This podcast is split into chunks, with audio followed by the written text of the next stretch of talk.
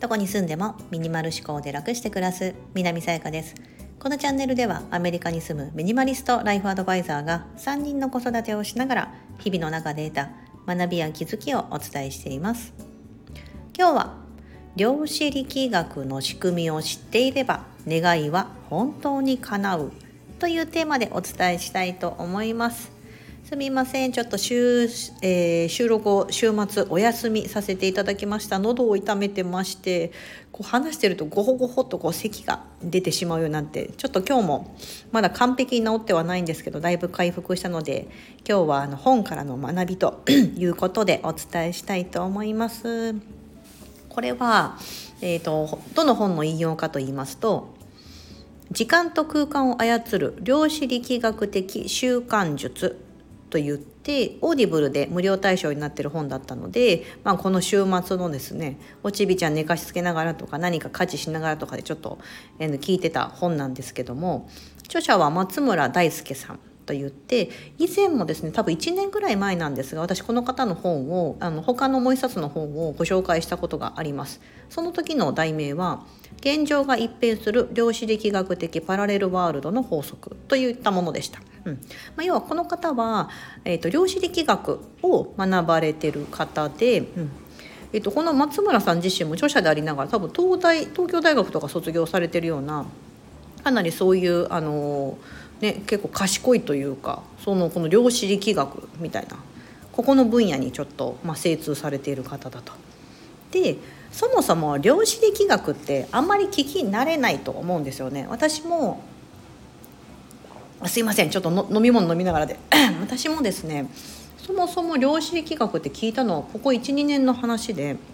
で量子力学ってそもそも何なのだと。で難しいのであのお伝えするとあの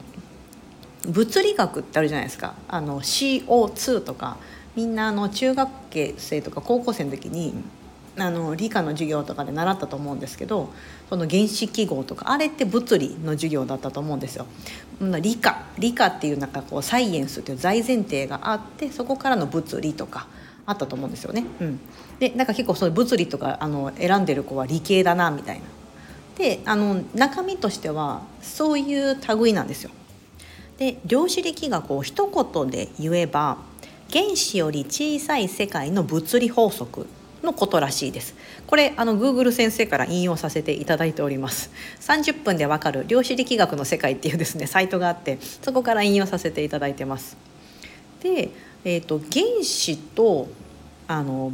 要はその目に見えない世界の話なんですよねこれって。人間が目に見える世界っていうのは例えば原子とか分子とかいうレベルになるともう見えないミクロンの世界になってくるので目では観測できないのでなんかそういうあの双眼鏡じゃないですけどもそういう顕微鏡みたいなので見ると思うんですよ。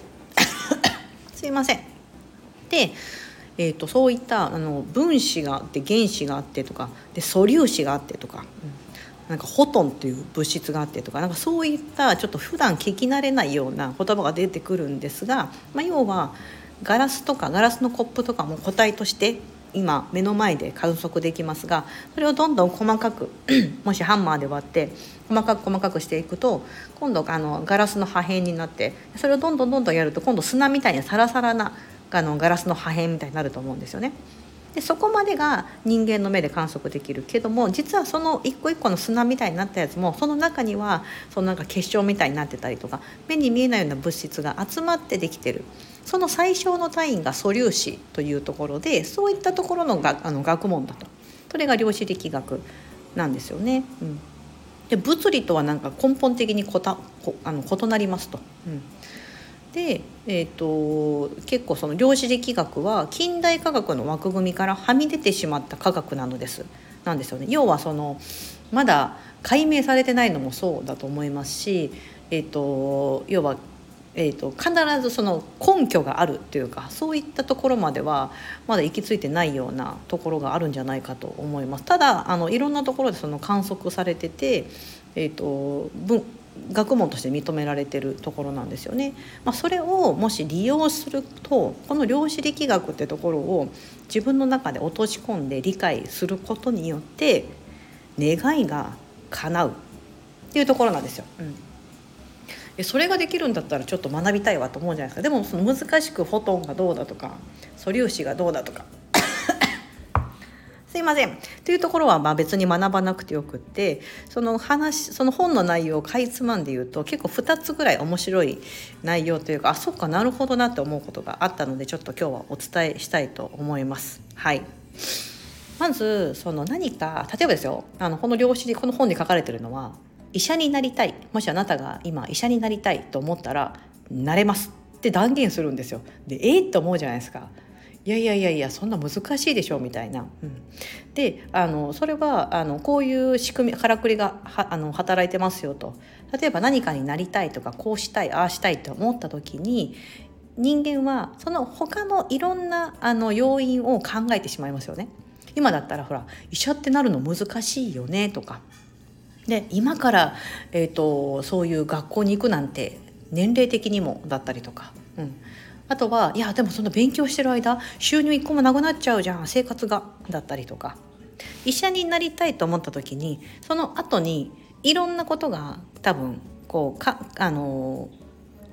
考えることがあるので要はそれがあの医者になりたいっていう例えばそれが周波数だとしてこうビビビッと自分がビーム出してたとしてもその横から「いや難しいよねビーム」とか「その時のお金どうすんだビーム」みたいなそういったのが一緒になっていく。と要はその医者になりたいっていうところの本質的なところがどんどん弱まっていってしまってで結局あの実現しない。これがあの簡単に言ってしまうと原理ですってなっててああなるほど確かにそうかもしれないって私思ったんですよね。うん、なりふり構わずもうあのやればそのルフィじゃないですけど ルフィは海賊に俺はなるみたいな言言って、まあ、あれはファンタジーの世界ではありますけどもその現実世界で叶えられそうなことでもちょっと難しいよなみたいなことを皆さんあの今の自分にはちょっと難しいけどでもこれ目標なんだよなってことを一つ目標に挙げると思うんですよ。うん、まさか海賊王になる海賊王になるとは思ってないないと思うので例えばですけどあの社長になるでもいいかもしれないですしさっきの医者になるでもいいかもしれない。弁護士になるとか。普通でいけば今難しいよね。自分にとっては非常に難しいよね。って思ってるけどもでもその思いが 強ければ強いほど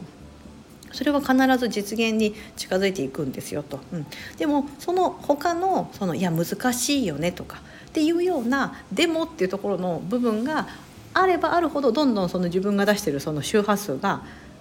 弱くなってしまうのでかなり実現しない。これがまあ量子力学的な仕組みですと、うん、だからそのその率を上げたらいい振動数を上げたらいいみたいな感じでそこには書かれてるんですよね。なぜならばみたいな。まあちょっと細かく説明するとですねあれなのでそれが1つ目でした。私としてはあそっかなるほど。だからそのやっぱ思いの強さっていうのは非常に大事なんですよね、うん、なんとなくこうなりたいでは絶対かなわなくてあの私も今までその具体的にどうしたいのかとかどうなりたいのかそれをイメージが膨らめば膨らむほどそれは必ず叶うって私自身もあの体験してるのでそう思ってますがまさにそういうことだなと思うんですよ。こうなるって決めて、えー、それを具体的にイメージしてそこに向けて一心不乱に、うん、できないとかそんなのどうでもいいみたいな。うんいつできるかもわからないけどもそこに向かって走っていくその思いが強ければ強いほどあのそういったあの現実が出来上がってきますよと。うん、というのが1つ目で2つ目に面白いなと思ったのが時間の概念でした。はいえーと、と楽しい時間ほど早く過ぎてつまらない時間っていうのはゆっくり流れるように感じるじゃないですか。うん、でそれに対してあのそれはあの本当のことなんですよみたいな、うん、で人間の時間的に 1日24時間があって、まあ、1時間が例えば60分だという時間があった時にその時計がこう流れてる時間は確かにその現実世界の中では変わってないかもしれないけどもその時間をゆっくりするのも早くするのも自分のあの思い通りですって言われるんですよこの量子力学では。でえっと思うじゃないですかそんなあの時間をコントロールなんかできないよって思うと思うんですけどそれがさっき言ったようなその楽しい時ほど時間が早く感じ要はその時ってすっごい集中してるからなんですよね。楽しい楽しい今その楽しい瞬間に集中してるから時間があたかも早くなったように感じてるけど感じる、うん、けど自分で実はそれをあのコントロールしてますよと。うん。でつまらないなと思う時は時間が長く感じてしまいますがそれも自分が出してるその自分で自分の時間をコントロールしてる。うちに過ぎないわけです。みたいな。あみたいな、まずそれもあの科学のその量子力学のあれで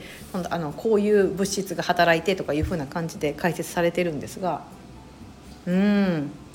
なるほどと思ってこういった願うことだったりとか時間みたいなところですごく日常にあの関係することだと思うんですけどそれを量子力学のあの、まあ、学問のこのからくりというか仕組みを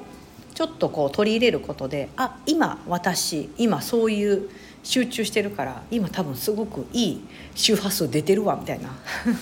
ていうふうに感じながら 物事を進めていったりなりたいあの姿になるために取り組んでいく。うん。でそこには例えばあのついついですね「いやでも難しいかもな」とか「やっぱりできないかも」とか、うん、っ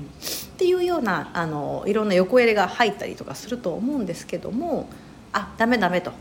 その時にこうやって思うとかなわないんだったみたいなそういう仕組みなんだと、うん、いうふうに要はなんか人生のゲームのこれルールみたいなもんじゃないですか。うん、でルールであダメだと思うってことが要は自分のその速度を落としてしまうとか、うん、っ